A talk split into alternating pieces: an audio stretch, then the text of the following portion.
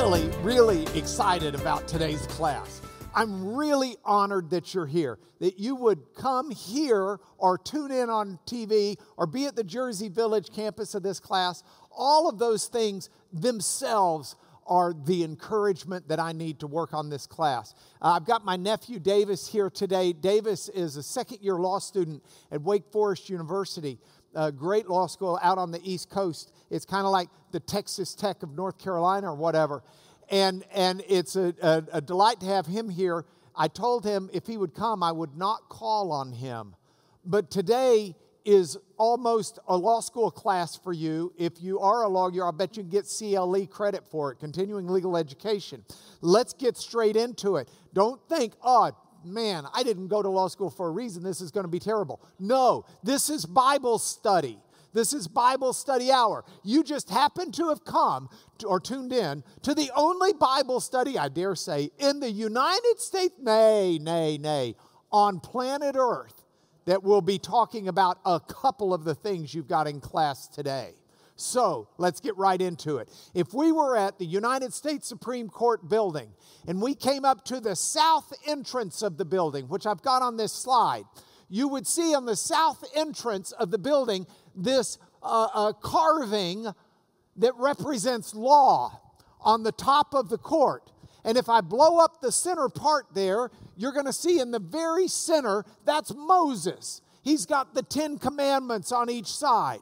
The center figure for the law of the United States Supreme Court building. Now, to his right, our left, as we're looking, whoops, I'm going the wrong way. Let's go the right way, is Confucius who's recognized as a giver of laws from the Eastern religious traditions. And then we've also got to his right, or left, our right, Solon. Solon was the Greek Athenian in like 500 plus BC who's generally given credit for laying down the foundations for democracy, even though it really didn't take during his day. But he was a lawgiver, a poet, uh, who, uh, and, and all of this kind of stuff.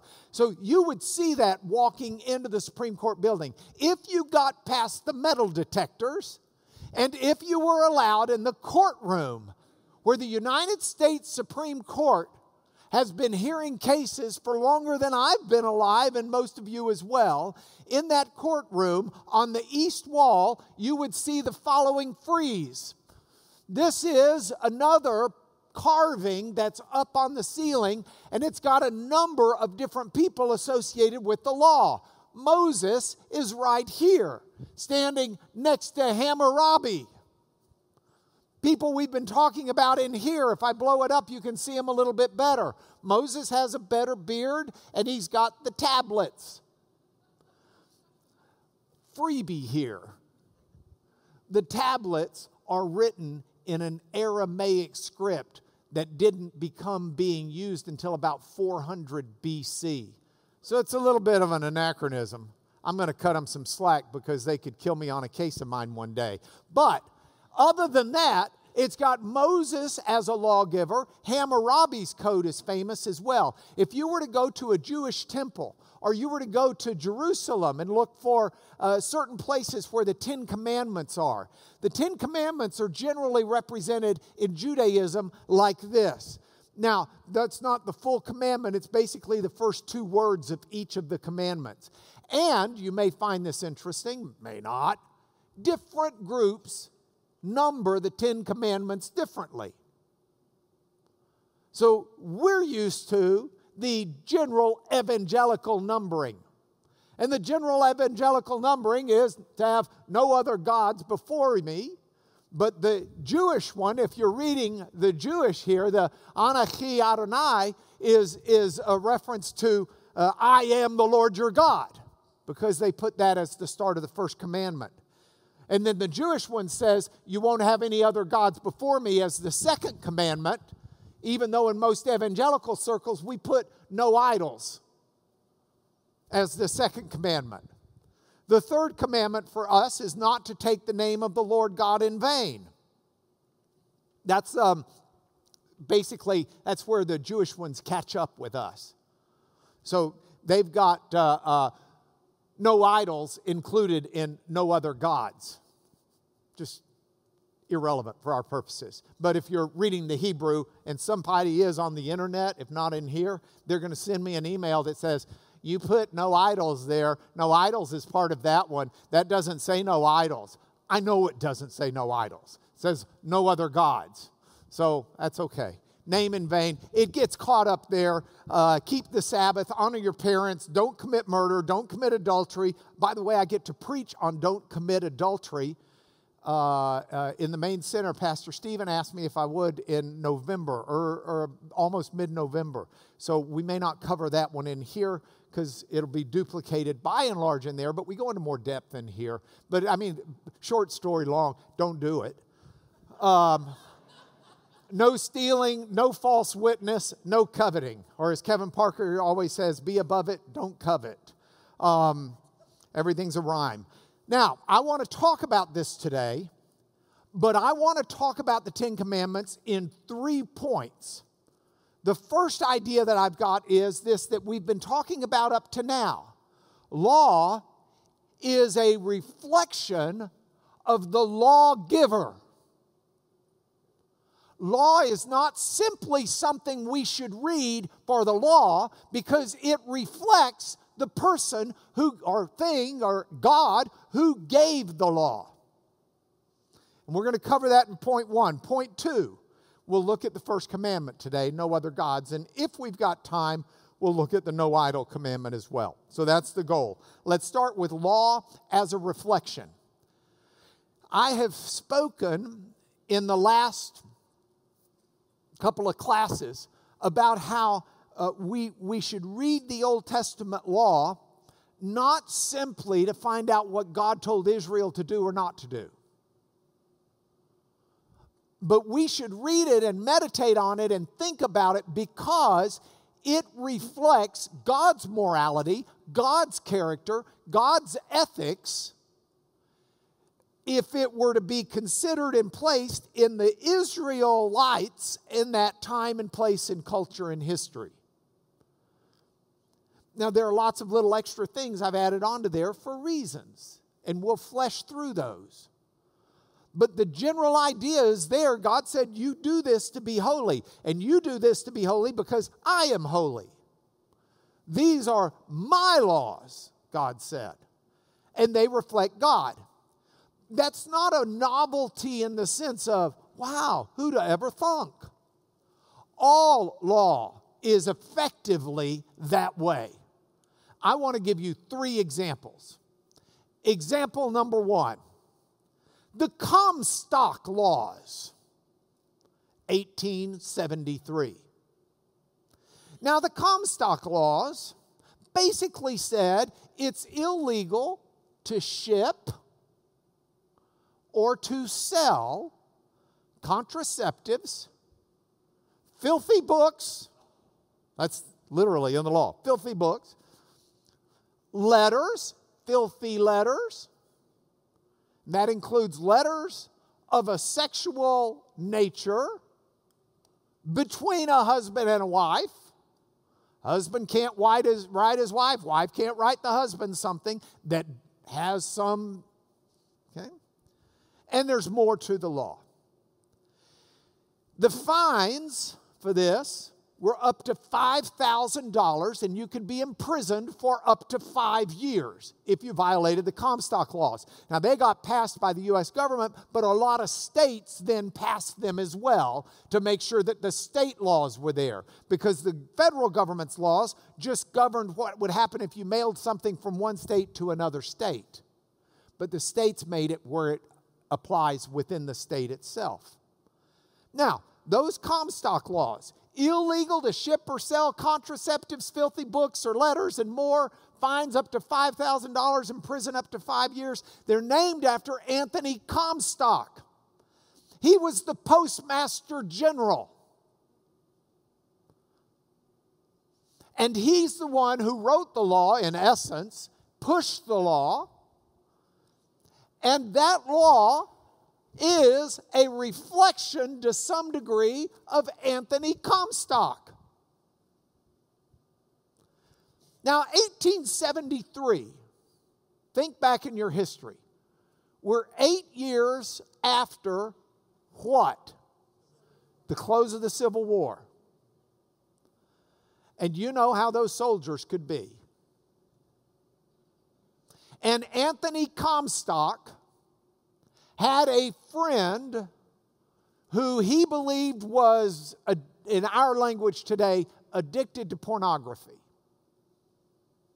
And that friend in New York City died prematurely, and Comstock thought it was directly related to the pornography.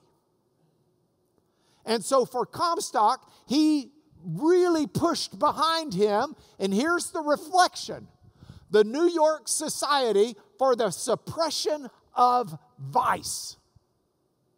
You can read the law, but that law is a direct reflection of Anthony Comstock's experiences and work trying to root out vice in New York City. By the way, do you know where he got his principal funding for this? The YMCA. Because the YMCA was concerned about it and, and, and uh, uh, found him persuasive. So the Comstock laws directly reflect the experiences, the character, and the morality of Anthony Comstock. By the way, why do you care?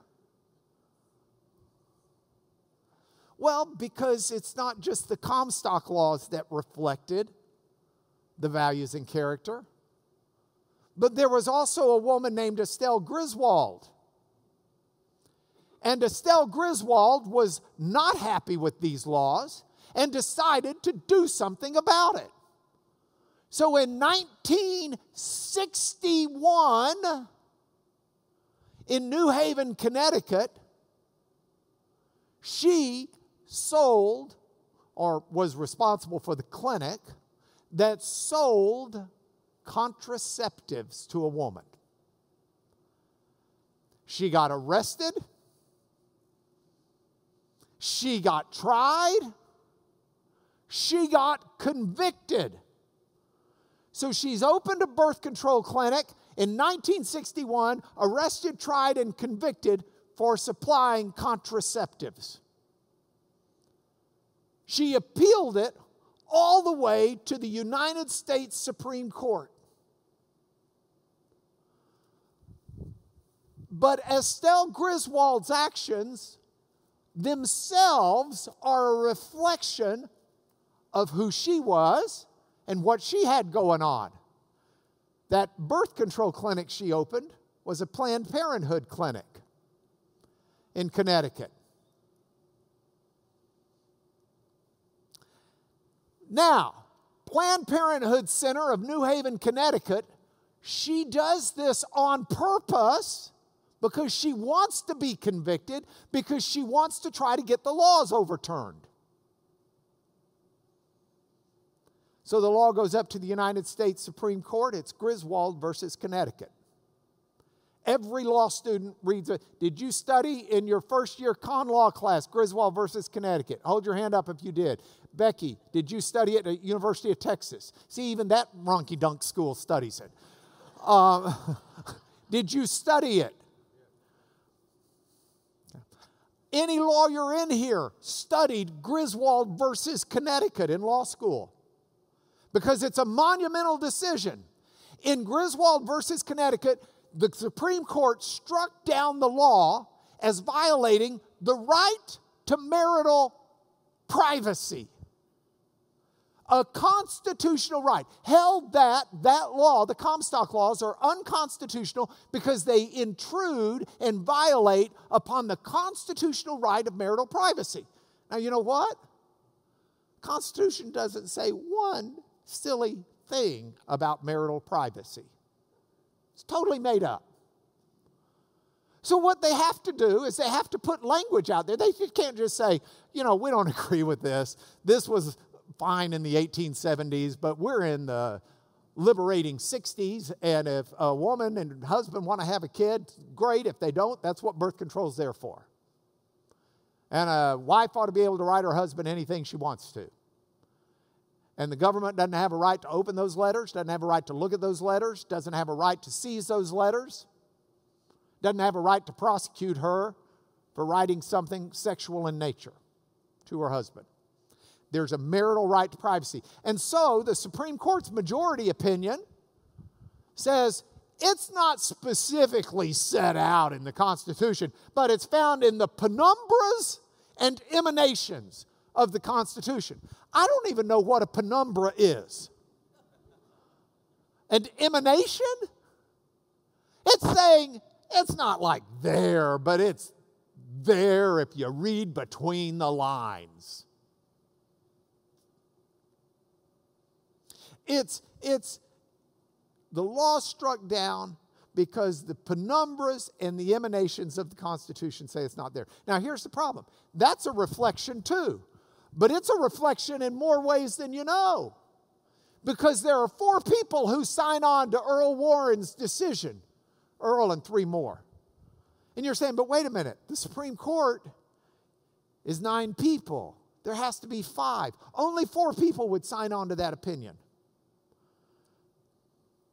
Several others wrote their own opinions that said, We agree with the conclusion, but we think that the right to privacy is not found in the Fifth Amendment, which is where basically a wife doesn't have to testify against her husband if he commits a crime or something like that, against the self incrimination stuff. You know, I plead the fifth. You don't have to testify against yourself. You don't have to testify against your spouse. So some said, oh, yeah, that, that's clearly a right to marital privacy. Another said, no, no, no, it comes under this amendment. Or no, no, no, it comes under that amendment. Because they couldn't decide. They just knew that they wanted the law struck down. And then there are two fellows, whoops, that don't sign on. There are two people that dissent. Hugo Black and Potter Stewart say, no, Constitution doesn't do that.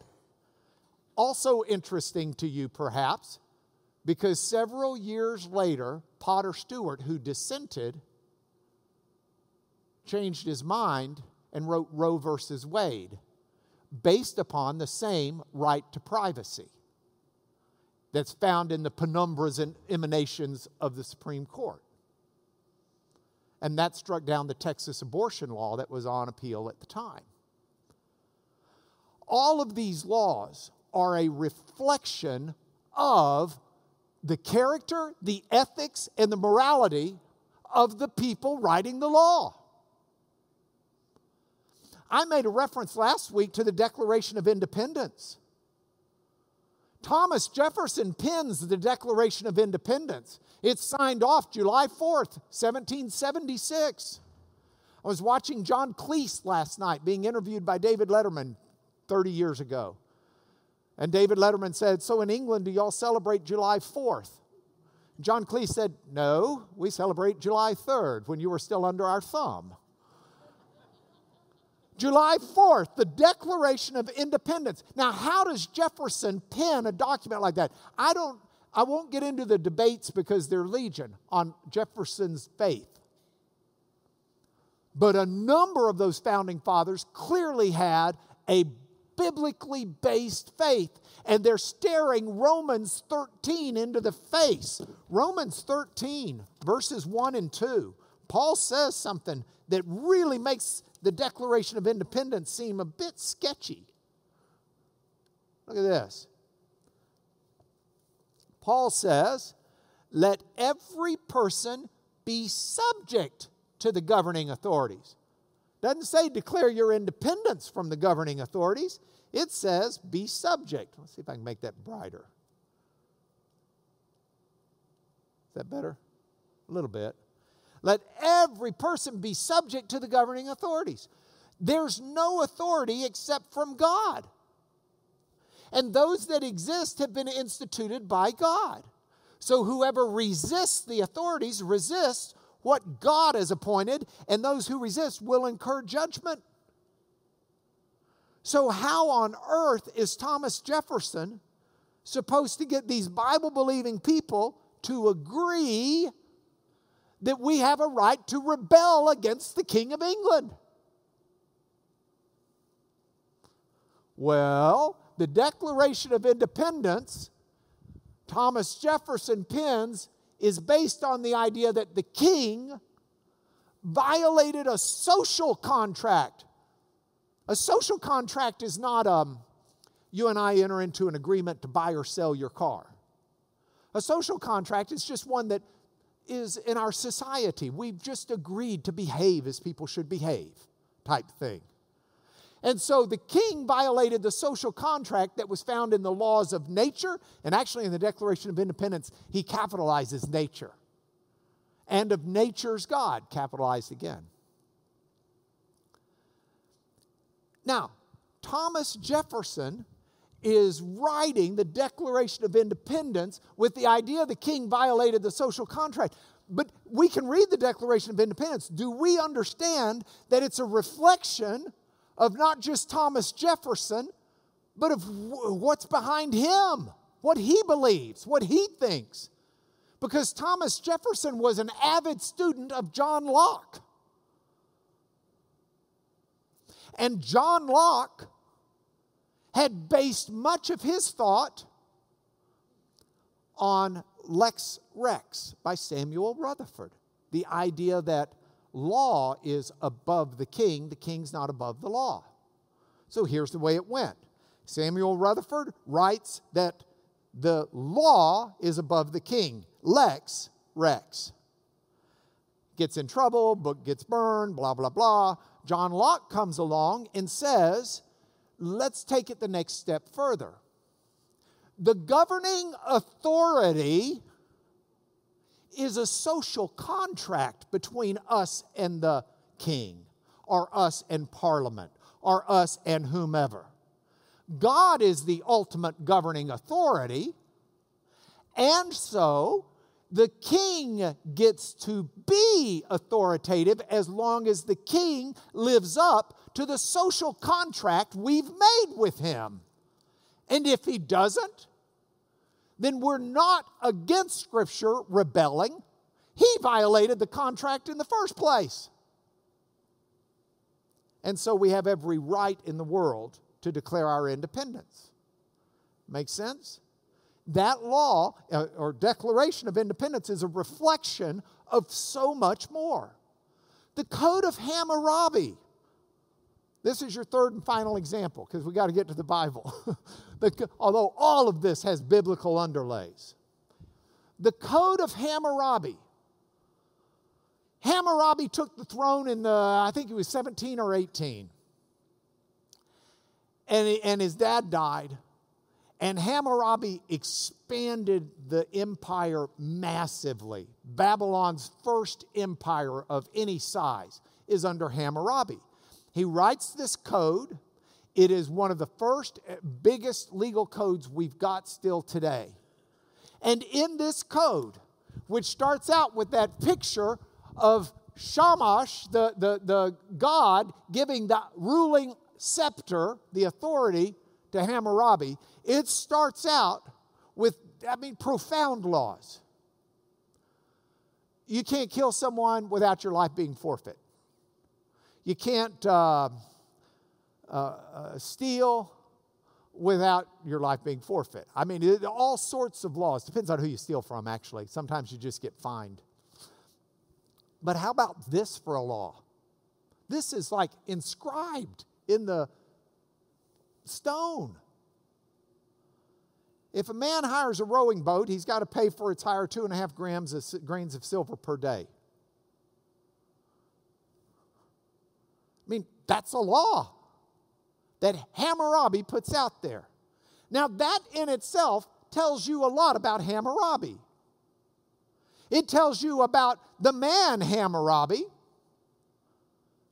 And by the way, we have a lot of letters from Hammurabi's time as well and from Hammurabi. He, even though he rules over an empire, is like the most detail oriented. He can't anymore um, uh, delegate than the man in the moon. He wants to do it all himself. He's paying attention to the most minuscule things. And so you're not surprised to see he's got a law like that. And don't get me wrong, he not only had that law, but he put down at the end if anybody violates or changes these laws, I'm calling down the curses from the gods on them. And if anybody takes my name off these laws and puts someone else's name on them, I'm calling down the curses of the gods on them. That tells you a lot about Hammurabi. It also tells you something about the economics of his day. Because if two and a half grains of silver per day isn't a fair amount for the boat, nobody's going to rent out the rowboat. If it's a great amount for a rowboat, everybody else is going to get a rowboat. Supply and demand. So it helps you figure out the economy of the day as well. Now, what are these? These are all examples of how law is a reflection of the lawgiver. It's that way across the board. So, what I challenge us to do, and what I'm trying to do in this class, is look at the Israel's biblical law for what it says, not only as a law, but for what it says about God, the lawgiver. Remember, we've already covered biblical law is different than all those other ancient legal codes because it's not the law that Moses wrote. It's not the law any human devised. It's the law that God gave Moses. The law writer, the law giver, the one that is revealed in the law is none other than the Lord God Himself. So when we look at these Ten Commandments, and the first one is, You'll have no other gods before you. The Ten Commandments are given in two different places. Exodus 20 is the first time it's given out. It's also given, uh, uh, Moses does a recap in his speeches of Deuteronomy as he's about to send them in. But if we go to Exodus 20, God speaks all these words saying, I am Yahweh, your God, who brought you out of the land of Egypt. You shall have no other gods before me. First commandment. No other gods. Now, think about this. God says, I'm the Lord your God who brought you out of Egypt. He wants them to remember something. How did he get them out of Egypt? Did he just stand on Mount Sinai and call, Israel, come hither? No. Did Moses just traipse into Pharaoh? Hey, Ramesses, aye, aye. How you doing, bud? Fist bump. Got to take Israel away from you. Have a good day. No. God, with mighty outstretched arm, worked miracle after miracle after miracle, defeating all of the gods of Egypt that were in his way, including Pharaoh, who was a god. So he said. And God pulled them out. But now Moses was reared in Pharaoh's house. Moses, as a little bitty baby in the bulrushes, is in a little ark because they're killing the Hebrew boy children. And Pharaoh's daughter sees him and raises him as her own. And in the book of Acts, the seventh chapter, it says, as, as Stephen's giving his defense before he gets stoned, Stephen says that Moses was reared in all of the wisdom of the Egyptians. He got first class education, honors college, Texas Tech University. Nothing any higher. I mean, bam, right there. Okay? Now, what did he get educated in? Well, number one, he got educated in all those different gods they had in, uh, in Egypt. And they had a boatload. I've just grabbed a couple of them up here. But all of the gods had their little territories. So you've got Osiris. Osiris was god of the underworld. Osiris had died. Originally, Osiris was a king, a pharaoh, supposedly. This is the, the myth behind the myth. And he dies, and his wife Isis, the goddess, resurrects him. So, as a resurrected God, he gets to be God of the underworld. But he's also the God of resurrection, which extends to the fact that the Nile would come and flood every year, and that was the basis for crops working in Egypt and all of that mess. So he's responsible for everything from water to the afterlife. His wife, Isis, now this is, uh, uh, I grabbed this off the internet. At the time of Moses, by the time of Moses, Isis was actually more like the Hathor's in some way. So Hathor had kind of merged over into Isis. And if you'd see, so Nefertari was the wife of Ramesses II, and we got her tomb is still present. We can identify it. And, and so she would have been a contemporary of Moses. So it shows us what the thought was at Moses' time. And at that time, Isis looks much more like Hathor with the headdress. That headdress is because the round part is the sun. She was the consort for Ra, the sun god, who rode with him. The horns are a reference to her mothering, they're a reference to cattle. And cattle were deemed a very maternal thing. Uh, you know, you, you got it. Milk and all that junk. So Isis is associated with mothering, family care. You got a problem with death or you got a problem with water, go to Osiris. And there are priests that are trained in how to invoke these deities. There are magic spells to make the gods pay attention and do what you want. Pharaoh's in charge of funding that system. So you got all these priests who are specialized in Osiris or in Isis. Or how about uh, Horus, the god of war and weaponry? You going into battle? You go sacrifice to Horus. You seek his wisdom, you seek his counsel. Not just Horus, Seth is the god of the desert, the wilderness. You're going out there, you better get Seth to protect you. Ptah, Ptah is the god of, of crafts. He's an architect. That's his measuring rod. You want to build something, you want to be a craftsman, you need to get the help of Ptah. Um, how about Thoth or Thoth? He's the God of writing, wisdom, Supposedly, he invented writing. So the scribes, the people who do the hieroglyphs, the people who are writers, they all pay homage to him. You want wisdom? You go to him. Now, in the face of being reared with all of this, and recognizing that the Israelites have lived in this land for 400 years, They've been inundated with this. They've been building temples for the Israelites, I mean, for the Egyptian overlords. God says, I'm Yahweh your God who brought you out of that land of Egypt, out of the house of slavery, and you're not to have any other gods before me. Now, we can read that and we can walk away with the very important and obvious point and I don't want to lose track of that. Lots of things we can place as something that we rely on to be God in our life. And we should never do that. But I want to go a step beyond that in this class and say, but what does it tell us about God that God would say this? And it tells us a lot.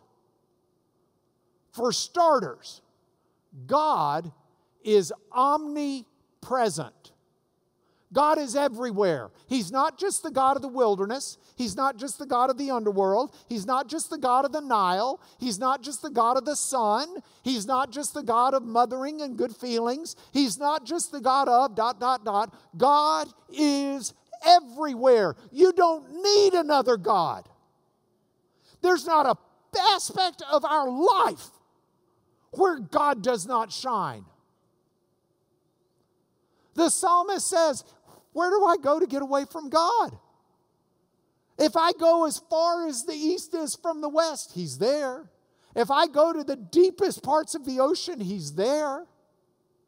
God is telling us in that law, it is a reflection of the true reality that God is everywhere. It doesn't matter what we are going through.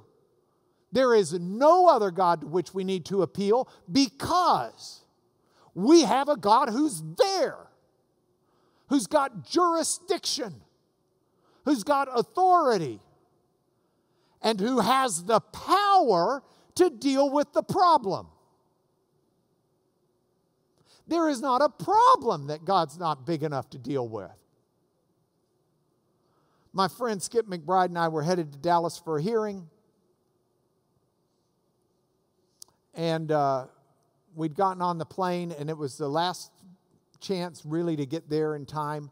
It was a very important hearing. And this is a hearing that's important in the sense of the case. It's also gotten to the point where it's important to see if we would make any money, in a sense, off of that case, having been working on it for 10 years. And so I'm, I'm antsy about the hearing. I'm antsy about getting up there. Skip and I are on the plane, and the pilot comes on the announcement and says, The engine's busted. I've got no chance of getting there. None. I don't have enough time to drive it. There's not another airplane. I, I, I can't I can't get to Hobby and catch a flight on Southwest. I, I got no shot. None. My friend Skip McBride looks at me and he says, Hey, I got a question. I said, Yeah. He said, You think God was surprised when the engine didn't work? I said, No. He said, Yeah, me neither. He said, That's always where my worry meter is. He says, I've just decided in life I'm not going to get worried unless I think it surprised God. As long as it hadn't surprised God, I'm okay. I thought, You're right. It's going to be fine. And then we go to work trying to figure out how to make it fine. But doing it knowing that our God is there and He has the power. So I don't need for water to call out to Osiris because God can tell Moses to talk to the rock and it's going to give water. I don't need to go to Isis for mothering or parenting advice. God will teach me how to love and honor my wife and how to rear my children. And if there's a crisis in our family, I'm to go on my knees to the Lord God for His wisdom and His strength, and I'm to know it's going to come. I don't need to worry about the wilderness and all that it entails. God's there. He made the wilderness, He's got it under control. If I'm going to war, I don't need Horus to help me, I need the divine one to help me. I don't need another God before him. He's the one true God. He's the one who can do it. Writing, architect, and building. Look at Exodus 31. I mean, in, in the mind of Egypt and Egyptian theology, if you're going to do a building project, you better invoke Ptah. You better sacrifice to him. You better get him to give the right skill to the people, and you better dedicate those architectural blueprints to Him. Do you know what God does for Moses and the Israelites? He says, Here's what you're going to build. Here's how you're going to build it. Do it exactly the way I said. And he tells them exactly how to build the tabernacle. I mean, down to size, down to angles, what kind of cloth to use, how to stitch it. He tells them everything. Do they need Ptah? Ptah is a hangnail compared to the reality of God's fist. Not even a hangnail. He's not even the dirt underneath your fingernail from gardening yesterday. I need to wash my hands a little better. Um, look at Exodus 31 with me. God says to Moses, Look, I've called by name Bezalel, the son of Uri, the son of Hur, of the tribe of Judah. I've filled him with the Spirit of God, ability and intelligence, knowledge, and all craftsmanship to devise artistic designs, to work in gold, silver, and bronze, in cutting stones for setting, in carving wood, to work in every craft. You don't need.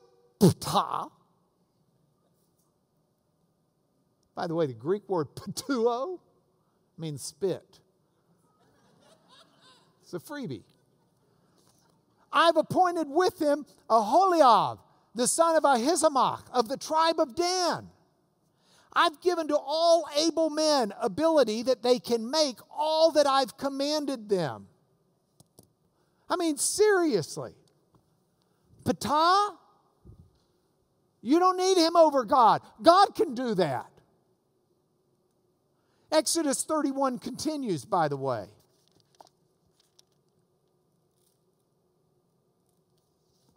It ends with this God gave Moses, when he finished speaking with him on Mount Sinai, the two tablets of the testimony, tablets of stone, the Ten Commandments, written with the finger of God. Think about that. Moses goes up on the mountain having been taught, having been taught, whoops, here we go, that Thoth is the God of writing. That Thoth taught people how to write. That Thoth invented writing. But you never find in Egypt Thoth doing the writing. And Moses may have been taught that for the 40 plus years before he fled Egypt. He'd probably been wondering about it for the 40 years since. And now all of a sudden, the God who says, No other gods before me, writes it out himself with his finger in stone. That's the God. Now, no other gods. Last point. Y'all have been more than patient. If you can hang on with me, I can do this one in five minutes because uh, it'll give you the idea. No idols. Now, while Moses is saying all of this, are hearing all of this, as Moses is hearing God say, You shall not make for yourself a carved image or any likeness of anything, while he's seeing that, all of the Israelites are down and they're all panicked because Moses has been gone so long. And they need something tangible. They need something to hold, something to look at, something to sacrifice to. And they're thinking, surely God wants that attention. Surely God craves that attention. God needs us to do that because in Egypt, the gods needed spells to invoke their care, the gods needed offerings to bribe them to do something. Hey, God, I'll give you this if you'll give me that. Okay? That's the way the Egyptian theology worked. So you needed these graphic representations of God, not only for your own feel goodness, but to be able to invoke the God by doing what that God wanted. And you get that in the passage. I mean, we, we, will look at it in a minute if we need to. Because it's really interesting what happens. Let's, let's just look at it for one quick second.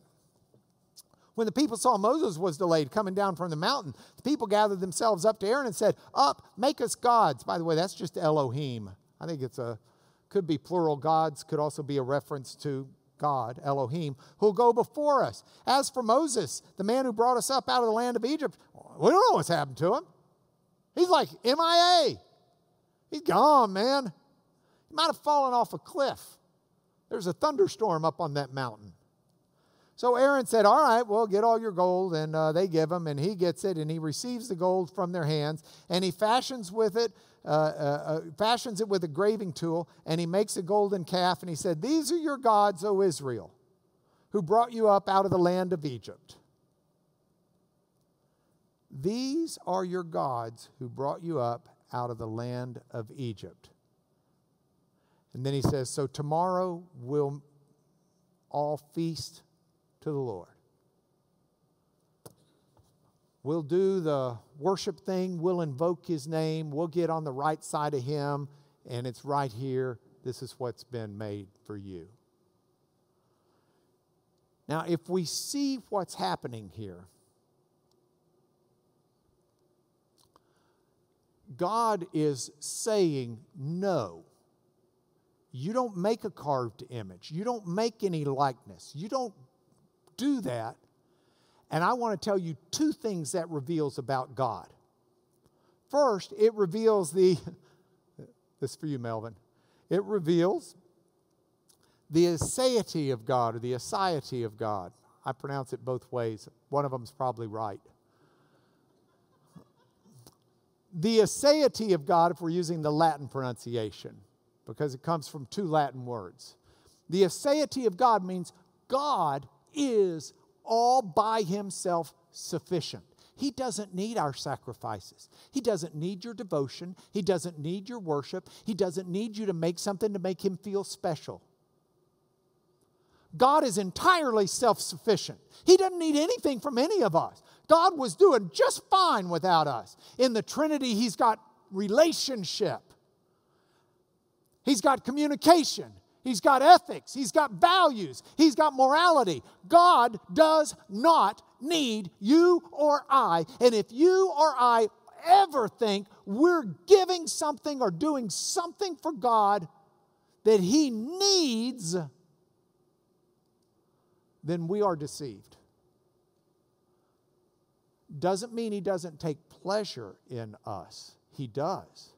But God did not create us because He needed something, He created us to give to us.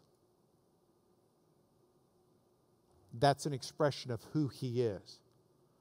I'll also tell you something else. Anytime you do what Israel did, you're in effect putting God in a box.